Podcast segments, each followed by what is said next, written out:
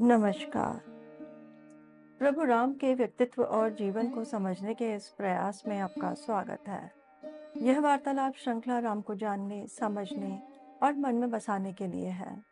इसमें मैं योगिता पंत अपने मार्गदर्शक एवं गुरु अनिल चावला जी के सम्मुख कुछ जिज्ञासाएँ प्रकट करती हूँ और वे समाधान करते हैं। आइए इस वार्तालाप का आनंद लें। अनिल जी बहुत बहुत स्वागत है आपका। नमस्कार। अनिल जी पिछली बार आपने बताया था कि रावण पराजित हो गया था और वो वापस लंकापुरी लौट गया था। उसके बाद उसने क्या सोचा? उसके मन में क्या विचार आ रहे थे? क्या किया उसने? को रावण के साथ जो हुआ था जी। वो उसके जीवन में अभूतपूर्व था। कभी नहीं हुआ था। उसका अगर मार दिया जाता तो कहानी समाप्त हो जाती। लेकिन राम ने उससे ज़्यादा बुरा किया उसके साथ।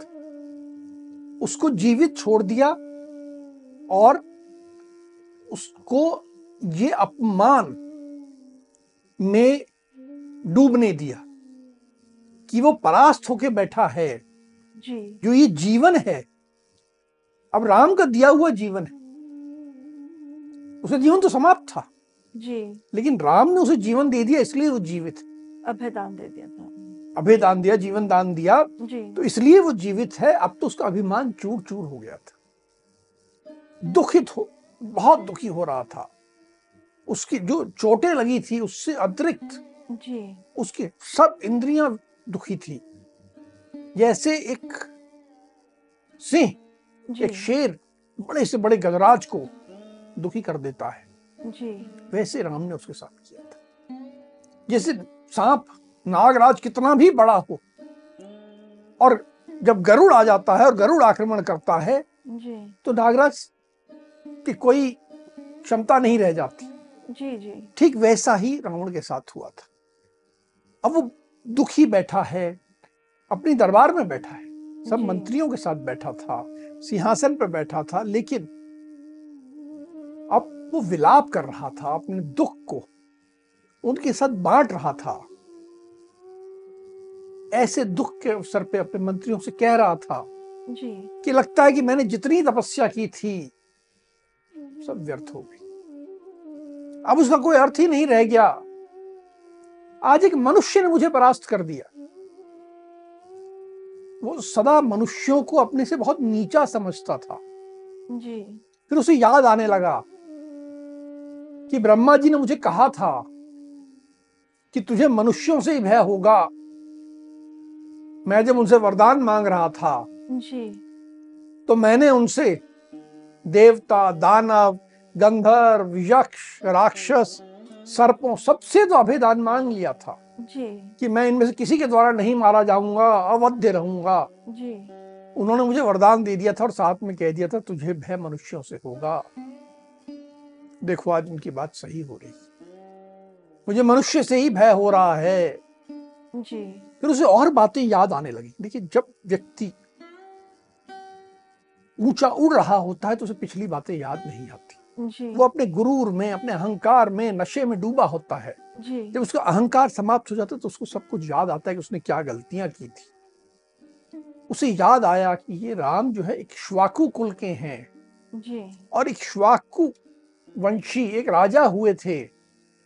उनका नाम था अनरण्य। उन्होंने मुझे श्राप दिया था। कहा था कि मेरे ही वंश का मेरे ही कुल का जी। एक राजा होगा एक पुरुष होगा जो तुझे पुत्र मंत्री घोड़ा सारथी हर तरह से तुझे युद्ध में मार गिराएगा। आज लगता है उनका श्राप सही होने का समय आ गया। उसे और याद आने लगा कि एक स्त्री थी। जी। वेदवती। उसने भी मुझे श्राप दिया था। मैंने उसके साथ बलात्कार किया था। ये बलात्कार निश्चित रूप से ब्रह्मा जी के ये कहने के बाद कि यदि तूने बलात्कार किया तो तेरा सिर सौ टुकड़े में हो जाएगा उससे पहले का होगा। जी जी। उससे पहले ये बलात्कार करता रहता था। जी। तो मैंने वेदवती के साथ जब बलात्कार किया था उसने मुझे श्राप दिया था। और ऐसा लगता है कि वो वेदवती ही सीता बन के आ गई है ये सीता मेरी मृत्यु है। अब उसको सब समझ में आ रहा था। जी। घबराहट मच रही थी। कहा ये ऋषियों के श्राप कभी झूठे नहीं होते। जो सत्पुरुष होते हैं जब वो श्राप देते हैं जी। तो सच हो जाते हैं। और आज ये सब सच होने का समय आ गया है। फिर उसने अपने मंत्रियों से कहा देखो मेरे ऊपर तो ये श्रापों का समय आ गया है। जी। अब तुम लोगों का समय है कि तुम लोग लंका की रक्षा करो। अब इस समय हमें जी। और मुस्तैदी से लंका की रक्षा करनी है। सब और जी। व्यवस्था जो है सैन्य व्यवस्था और चौक चौबंद कर दो। बिल्कुल सही कर दो हर तरह से। जी। करो ये संकट को टालने का प्रयास करना है तुम्हें।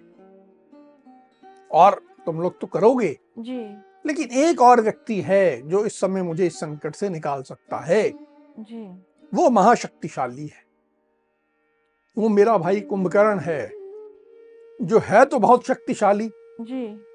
लेकिन बस सोता रहता है। उसको जी। खाने पीने मौज करने जी। और सोने। के अलावा कुछ करता ही नहीं है। कभी छह महीने सो जाता है कभी सात महीने कभी नौ महीने कभी दस महीने सोया रहता है। जी। नौ महीने पहले जी। मेरा भाई कुंभकर्ण मुझे बता के ही सोने गया था वो अभी तक सो रहा है। जी। जाओ उसे उठाने उठाने का प्रयास करो। उसे उठाओ। जी। ये मेरे पर जो संकट आया है यदि इस समय वो उसने मेरी मदद नहीं की तो उसका मेरा भाई होने का फ़ायदा क्या है? जी। अब तो आवश्यक है कि वो मेरी मदद करे इसलिए जाओ उसे उठाओ। जी। ये रावण के आदेश के अनुसार फिर क्या अ, कुंभकर्ण को उठाया गया था? जगाया गया उसे? हाँ। देखिए कुंभकर्ण पहले हम व्यक्ति समझे कैसा था। जी। अति विशाल। एक विशाल पर्वत की तरह। ये एक बहुत बड़ी गुफा में सोता था। और इतनी बड़ी गुफा में जब वो सोता था जी। उसकी सांस जो चलती थी जी। वो ऐसा होता जैसे आंधी चल रही है। व्यक्ति उसके सामने जाए तो उड़ जाए हवा में। इतनी अब उसको उठाना एक अपने आप में एक बड़ा जी। कार्य था। हम्म, लगभग दस हज़ार लोग एकत्रित हुए और वो उठाने के लिए गए। जी। साथ में सब तरह की अपनी व्यवस्थाएँ लेके गए जी। कि उसको उठाना जब वो उठेगा जी। तो उसको भूख लगी होगी। तो बहुत सारे हिरण जी। बहुत सारे भैंसे बहुत सारे सुअर सब तैयार करके लेके गए। खूब सारा अन्न कि उतना खाएगा? जी। रक्त से भरे हुए बहुत सारे घड़े उसके पीने के लिए रक्त पिएगा। और तरह तरह के मांस उसको सब खाने के लिए व्यवस्था चाहिए होगी। जी। अब पहुँच गए। उसको पहले थोड़ा बहुत हिलाने की कोशिश की गई। जी। इतना विशाल उसको कुछ पता ही नहीं चल रहा। वो तो ऐसी गहरी नींद में सोया। जी। हम्म, बिल्कुल। कुछ नहीं फिर सोचा गया कि इसके ऊपर कुछ लेप वगैरह किया जाए तो लेप से। जी। उठ जाए क्यों? देखिए वो शक्तिशाली है। जी। कहीं रुष्ट हो जाए क्रोधित हो जाए उठ के तो जो लोग गए उन्हीं को खा जाए। जी। तो डर भी रहे लोग।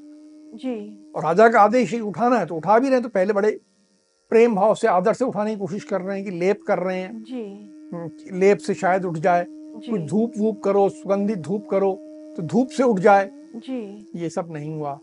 तो फिर वाद्य यंत्रों का प्रयोग करना शुरू किया गया कि आवाज़ करो। जी जी। तो शंख तो खूब सारे बजाए गए एक साथ। जी। फिर तरह तरह के बाजे जो होते हैं उस जमाने में थे। जी। भेरी है प्रणव है मृदंग है धौसे हैं सब बजाए गए। सैकड़ों बाजे एक साथ बजाए गए। लेकिन वो तो जो सोया था तो सोया था। जी। भाई साहब अब ये नरमी से काम नहीं चलेगा। जी।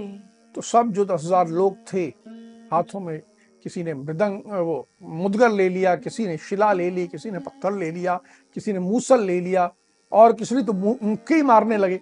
जी। अब मारना शुरू हुआ उसको। लेकिन वो तो इतना विशाल पहाड़ सो रहा था कि उसको तो तब भी नहीं उठा। जी। अब क्या करें? मैं साहब इसके बाल नोचो। कुछ लोग उसको दांतों से काटने लगे। कुछ लोग उसके बाल नोचने लगे। जी। लेकिन उसको कोई फ़र्क नहीं वो ऐसी गहरी नींद में सोया था।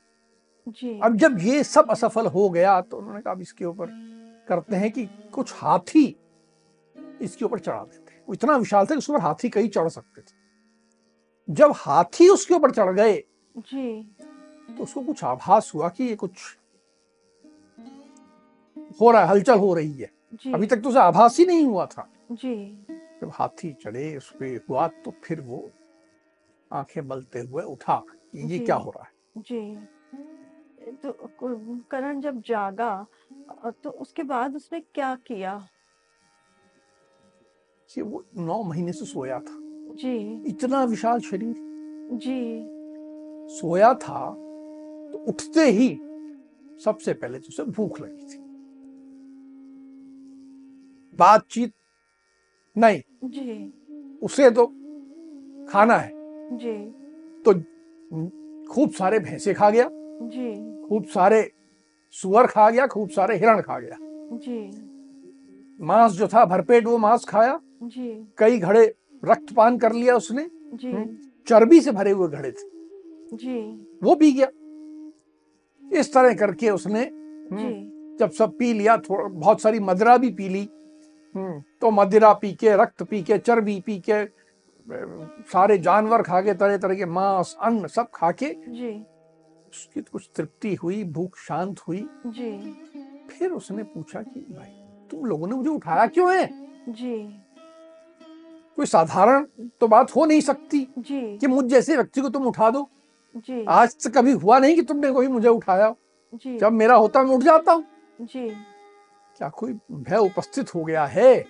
जी। कुछ विपदा आ गई है? जी। कुछ तो विशेष हुआ कुछ तुम लोगों ने बड़ी इतने आदर से इतना चेष्टा करके मुझे उठाया है। जी। तो रावण का सचिव युपाक्ष वहाँ उपस्थित था। जी। बड़े हाथ जोड़ के विनम्र भाव से गया जी। कि हाँ एक विशेष अवसर है जिसके कारण हमें आपको उठाना पड़ा है। जी। एक बहुत बड़ा संकट आ गया है। जी। आज तक ऐसा संकट नहीं आया। कभी देवों ने दैत्यों ने अनेक दुश्मनों ने हम पर आक्रमण किया। हमें कभी चिंता नहीं हुई। जी। कभी लंका पे कोई संकट नहीं आया। हम सबका सामना कर लेते थे। जी। लेकिन अब तो एक मनुष्य आया है और हमें उससे भय उपस्थित हो गया है। और उसके साथ बहुत बड़ी वानर सेना है। जी। बिल्कुल ऐसे बड़े बड़े पर्वताकार वानर आए हैं और उन्होंने चारों तरफ़ घेर लिया है। जी। आपको मालूम होगा कि रावण ने सीता का हरण किया था। जी। उस सीता हरण से दुखी होकर जी। राम आए हैं और उसी कारण ये भय उपस्थित हो गया है। जी। आपको ये तो मालूम है होगा कि एक वानर ने जी। इस खूबसूरत इस भव्य महापुरी को जी। जला दिया था। और राजकुमार रावण के पुत्र जी। अक्ष को भी मार दिया था। जी। उसके बाद ये सब वानर सेना पुल बना के और इधर तक आ गई है। जी। और भयंकर युद्ध हो रहा है। जी। जो राम है वो सूर्य के समान तेजस्वी है। उनके बाण जो हैं वो तो ऐसा लगता है जैसे साक्षात ब्रह्म खड़े हों। उन्होंने राक्षस राज रावण को परास्त कर दिया और परास्त करने के बाद आदेश दिया कि तुम लौट जाओ। उनको जीवित छोड़ के वापस लौटने का आदेश दिया। जी। बड़ी संकट से महाराज के प्राण बचे हैं। बड़ी विकट परिस्थिति है इसलिए आपको उठाया है। सचिव युपाक्ष ने सारी बात समझाई। जी ये सचिव युपाक्ष ने जब ये सारी जानकारी दी कुंभकर्ण को तो फिर उसने क्या कहा? तो एकदम आश्चर्यचकित रह गया। आँखें फाड़ कर देखने लगा। ये क्या हो गया? पहले आश्चर्य और फिर क्रोध। कि ये मेरा भाई परास्त हो गया? ये कैसे संभव है? और फिर उसे क्रोध आया। बोला मैं अभी संपूर्ण वानर सेना का संहार कर दूँगा। लक्ष्मण हनुमान सहित राम को परास्त करूँगा और उसके बाद मैं रावण का दर्शन करूँगा। मैं तुरंत ये काम करता हूँ। जब उसने इस तरह का कहा कि मैं तुरंत जाके ये काम करता हूँ। तो वहाँ एक प्रधान योद्धा रावण का जी। जिसका नाम पहले भी आया था महोदर। वहाँ उपस्थित था। वो हाथ जोड़कर खड़ा हो गया। जी। महोदर ने कुंभकर्ण से कहा जी। कि आपका ये भाव बहुत अच्छा है लेकिन आप पहले एक बार महाराज रावण की बात सुन लें वो जैसा कहें उसके बाद आप कर लें। तो कुंभकर्ण को भी बात ठीक लगी बोले ठीक है। हम्म, मैं चलता हूँ रावण के पास। तो अब वो चलने के लिए तैयार होने लगा। अब नौ महीने से सोया था तो पहले स्नान करेगा सब करेगा। तो महोदर और युपाक्ष ने तुरंत कुछ लोगों को रावण के पास भेजा जी। कि क्या किया जाए? जी। उनको पहले आपके पास लाएँ जी। या सीधा युद्ध मैदान में ही ले चले। जी। तो रावण ने कहा नहीं पहले मेरे पास लाओ। जी। और इधर ये कुंभकर्ण जो है नहा धो के हम्म, कुछ और उसका तो भूख तो भयंकर थी। जी जी। है कुछ और मदिरा पान करके कुछ और आहार खा के तैयार हो गया अब उधर से भी आदेश आ गया। और ये भी तैयार हो गया। जी। ये रावण के आदेश के बाद तो फिर कुंभकर्ण रावण से मिलने गया ही होगा वो जा रहा था तो कुछ हुआ। बिल्कुल। अब उसके बाद उसको मैंने जैसे बताया तैयार हो गया। जी। 2000 घड़े मदिरा पी ली। जी। हम्म। तरह तरह के भोजन कर लिया सब करके अब चला एक विशाल पर्वत चला जा रहा है इतना विशाल है कि पूरी लंका में जी। एक हलचल मच रही है। सब लोग देख रहे हैं कि ये आ गया है क्योंकि देखिए युद्ध का का वातावरण है। जी। मालूम है कि हार गए हैं पर ये आज उठ गया है ये देख कर जी। जा रहा है और इतना विशाल ऊपर सिर पे विशाल मुकुट रखा हुआ है जो सूर्य की तरह चमक रहा है। और ये चल रहा है तो ऐसा जैसे एक कदम से धरती पूरी काँप रही है।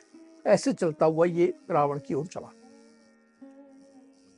जब ये विशाल का राक्षस रावण से मिलने जा रहा था तो रास्ते में तो वानरों ने भी कुंभकर्ण को देखा होगा। बिल्कुल। वानर तो चारों तरफ़ से घेरे बैठे थे। जी। जब उन्होंने देखा कि ये इतना बड़ा विशाल जीव आ गया है जी। तो घबराहट मच गई। भयभीत हो गए कि ऐसा जीव तो कभी देखा ही नहीं। वानर भागने लगे डर के मारे। जी। राम ने भी देखा जी। कि इतना विशाल का जीव चला जा रहा है। जी। उन्होंने विभीषण से पूछा जी। कि ये विशाल काय जो है ये राक्षसी कौन है? तो विभीषण ने पूरी बात बताई जी। कि ये जो जैसे आप देख रहे हो इसने यम और इंद्र को भी पराजित किया है। जी। ये हमारे पिताजी विश्रवा का प्रतापी पुत्र है। इसका नाम कुंभकर्ण है। इसके बराबर लंबा दूसरा कोई राक्षस पूरी दुनिया में नहीं है। इतना विशाल कोई और राक्षस नहीं है। जी। ये इतना प्रतापी है युद्ध में कि इसने सहस्रों बार देवताओं को दानवों को यक्ष नाग राक्षस विद्याधर सर्पों सब किन्नरों को सबको युद्ध में हरा चुका है। जी। एक तरह से विश्व विजेता है ये। जी। ये अपने आप में महातेजस्वी है महाबलवान है। जी। बाकी राक्षसों के पास जो भी शक्तियाँ हैं बल है जी। वो उन्होंने अपनी मेहनत से अपनी तपस्या से वरदान के रूप में ऐसे प्राप्त किया है। जी। लेकिन ये व्यक्ति तो जन्म जात ऐसा ही है। जन्म से ही विशाल है शक्तिशाली है। जी। ये बहुत छोटा था। बिल्कुल बालक था। जी। तभी इसने सहस्रों प्रजाजनों को खा लिया था। त्राही त्राही मच गई थी इसके कारण। जी। तो सब लोग गए थे देवताओं के राजा इंद्र के पास कि यदि ऐसे ही खाता रहा जी। तो तो कुछ बचेगा नहीं। जी। ये तो ऐसे लोगों को खा रहा है। जी। तो इंद्र से लड़ने के लिए आए थे। और इंद्र ने इस पर वज्र से प्रहार भी किया था। जी। लेकिन इसको कोई फ़र्क नहीं पड़ा वज्र के प्रहार से। जी। और इसने इंद्र के हाथी ऐरावत को पकड़ा। जी। उसका दांत निकाल लिया। जो हाथी का बड़ा दांत होता है जी। निकाला और उसी दांत से जी। इंद्र की छाती पे प्रहार किया। उसके बाद इंद्र अपनी जान बचा के भागे। जी। तो जब ऐसा हुआ इंद्र के साथ जी। तो सारे देवता और दानव भी और बाकी जो भी थे सब एकत्र होकर ब्रह्मा जी के पास गए। जी। और बताया कि ऐसा ऐसा ये है। जी। अगर ऐसा रहा तो आपकी जिस धरती को आपने बनाया है वो तो सूनी हो जाएगी वहाँ कुछ बचेगा नहीं केवल यही रहेगा। जी। तो ब्रह्मा जी भी चिंतित हुए। उन्होंने सारी समस्या समझी। जी। फिर राक्षसों को भी बुलाया।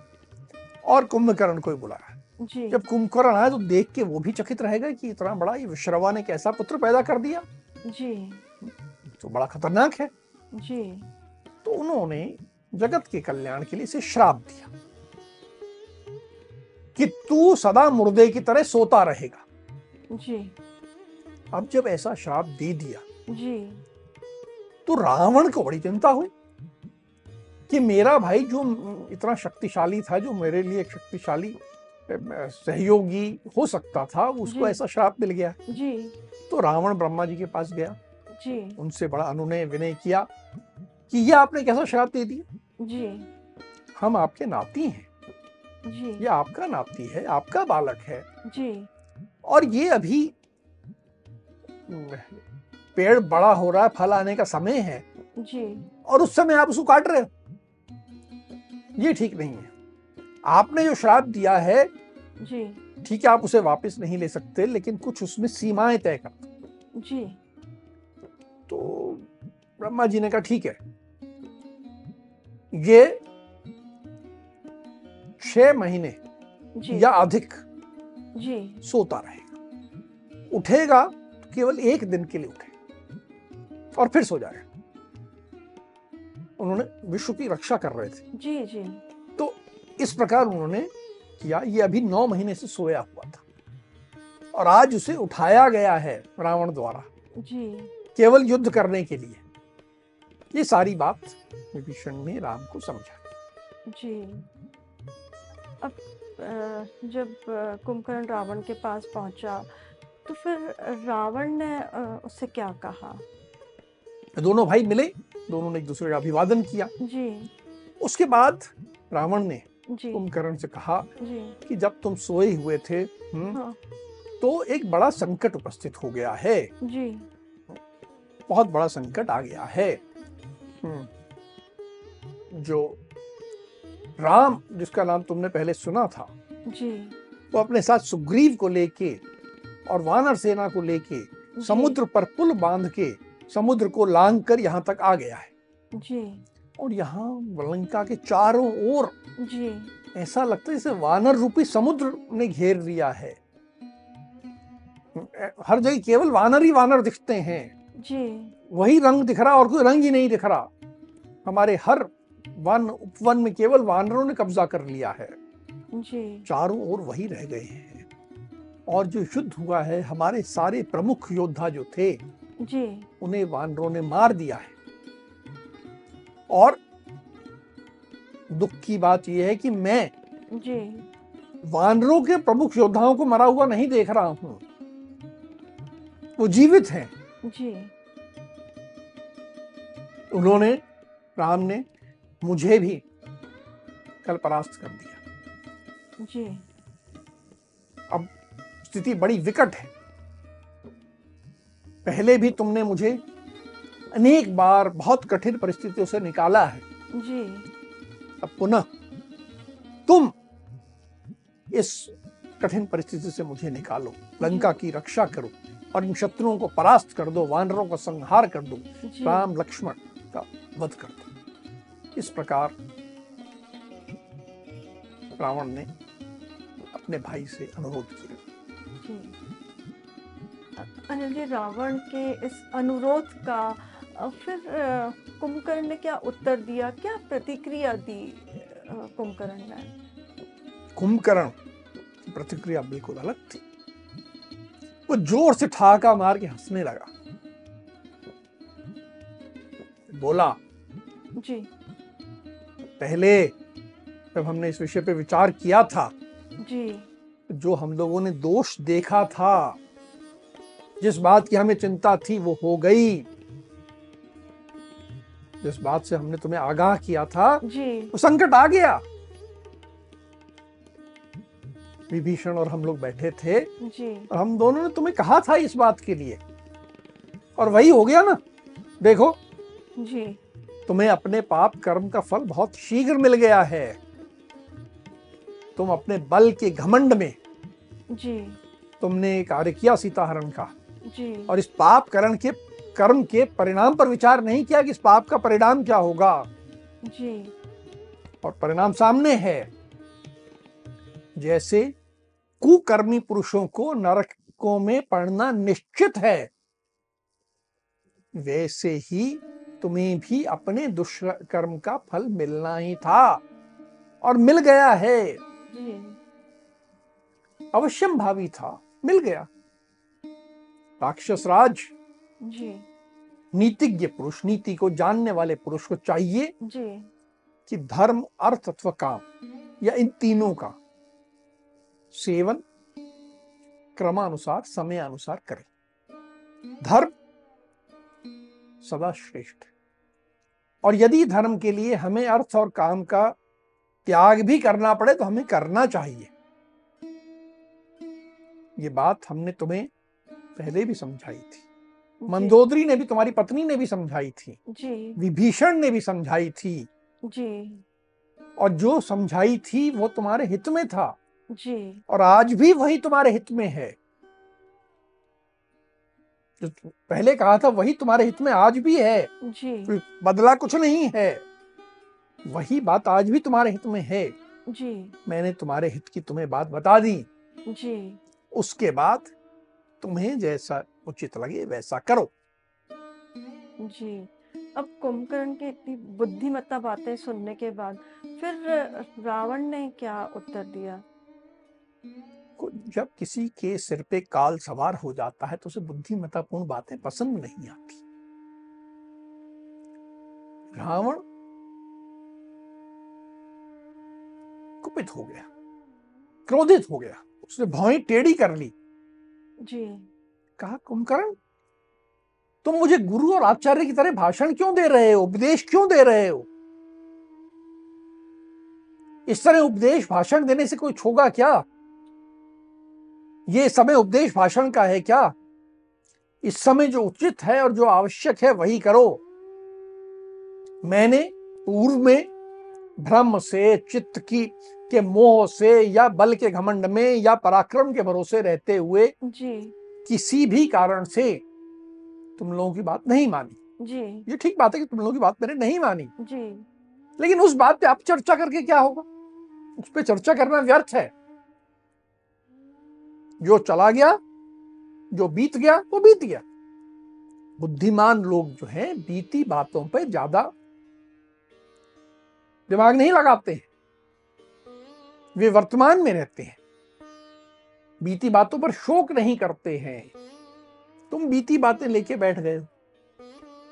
इस समय क्या करना चाहिए इस पर विचार करो और अपने पराक्रम से मेरे जी। सामने ये जो दुख उपस्थित हुआ है जो कि अनीति के कारण हुआ है मेरे अनीतिपूर्ण व्यव- व्यवहार के कारण हुआ है। देखियो ये नहीं कह रहा कि मैंने सही किया था। जी। वो मान रहा है कि मैंने पाप कर्म किया था। लेकिन अब इस पाप कर्म से जो दुख उपस्थित हुआ है उसको तुम शांत करो। यदि तुम्हारा मुझ पर कुछ स्नेह है जी। कुछ भी भाई के नाते मुझसे प्रेम करते हो स्नेह करते हो तो जाओ युद्ध करो। अब देखिए वहाँ क्रोध था। जी। अब वो भावनाओं का प्रयोग कर रहा है। जी। फिर समझाता है कि जो सुहृदय होते हैं जो हमारे शुभ चिंतक होते हैं जी। जब सब कुछ नष्ट हो जाता है स्वजन का तब भी उस पर अनुग्रह करते हैं उस पर प्रेम करते हैं तभी तो सुहृदय कहलाते हैं। उपदेश देने वाले सुहृदय नहीं होते। बंधु वही सही है जो अनीति के मार्ग पर चलने से गलत मार्ग पर चलने से भी जो संकट उपस्थित हो जी। उसमें भी सहायता करे वही बंधु है। देखिए ये जो रावण की सोच है जी। ये बिल्कुल गलत सोच है। लेकिन आज भी अनेक संगठनों में जी। इसी सोच को बढ़ावा दिया जाता है। मैं व्यक्तिगत रूप से कुछ राजनीतिक दलों में का मुझे अनुभव है। जी। और राजनीतिक दलों में यही सोच बार बार कार्यकर्ताओं को सिखाई जाती कि जो नेता कर रहा है उसके साथ चलना है हमें क्योंकि हम उसके प्रति समर्पित हैं। यही रावण की सोच है। अब उस दिन रावण ने अपनी पहले क्रोधित हुआ जी। फिर कहा ऐसा है तो मेरी मदद करो। और फिर भावनाओं का स्नेह का सहारा लेते हुए कुंभकर्ण से कहा जी। रावण ने जब ऐसे भावनाओं का सहारा लेकर के ये सारी बातें कुंभकर्ण को कही फिर कुंभकर्ण ने क्या कहा? कुंभकर्ण अपने भाई के भावुक होने से पिघल गया। उसने अपने भाई को सांत्वना दी जी। कि देखो ऐसे संताप करना दुखी होना व्यर्थ है ऐसे मत करो तुम दुखी मत हो। ये दुख अपना और रोष अपना सब त्याग दो। स्वस्थ हो जाओ। जी। मैं जब तक ज़िंदा हूँ तुम्हारे मन में ऐसा भाव नहीं आना चाहिए। मैं जीवित हूँ तुम्हारी हर चीज़ को संभालूँगा मैं। अब तुम चिंता मत करो और युद्ध में वानरों का संहार देखना। जी। आज ही मैं जाऊँगा जी। और राम का सिर काट कर ले आऊँगा। जी। आज ही तुम वानर राज सुग्रीव को खून से लथपथ हुए धूल में पड़ा हुआ देखोगे। जी। तुम तो बस मुझे युद्ध के लिए प्रस्थान करने के लिए आदेश दो।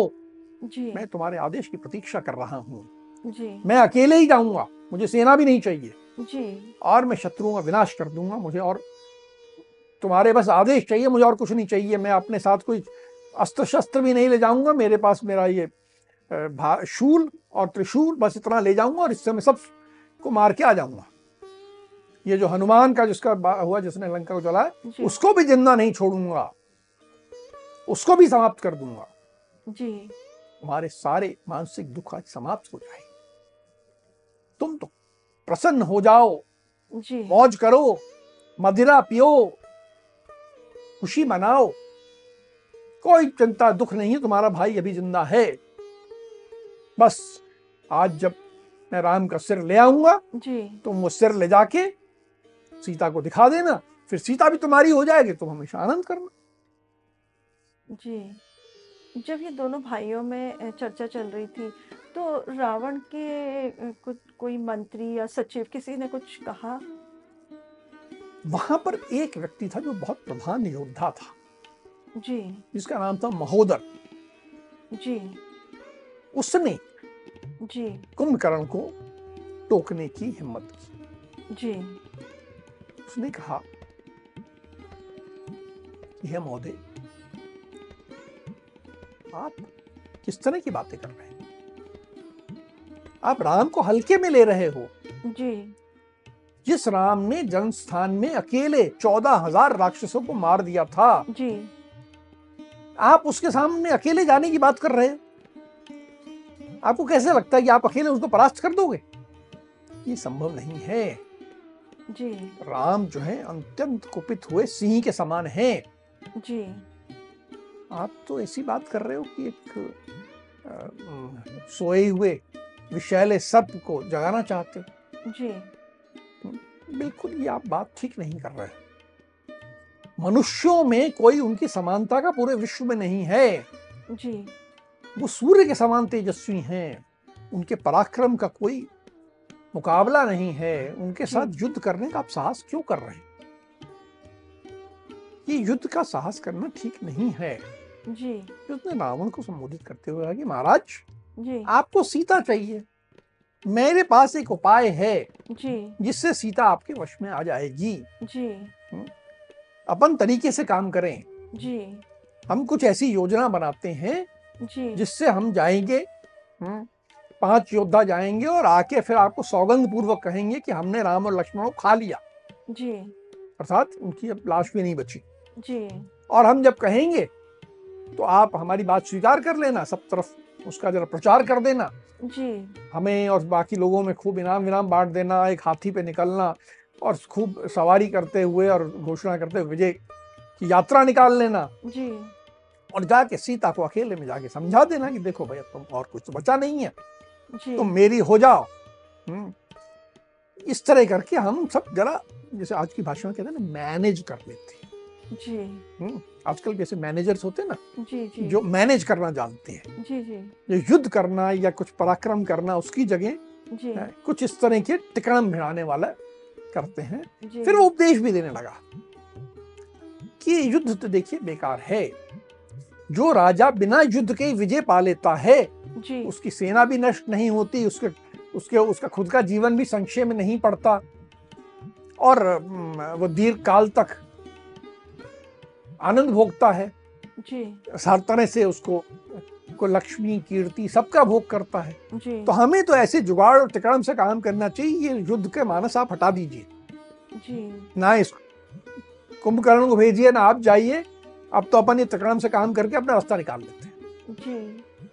ये महोदर के सुझाव का फिर कुंभकर्ण और रावण ने क्या प्रतिक्रिया दी? क्या कहना था उनका? कुंभकर्ण जो है जी। बहुत वीर था। तिकड़म नहीं था। जी। वो महोदर पर क्रोधित हो गया।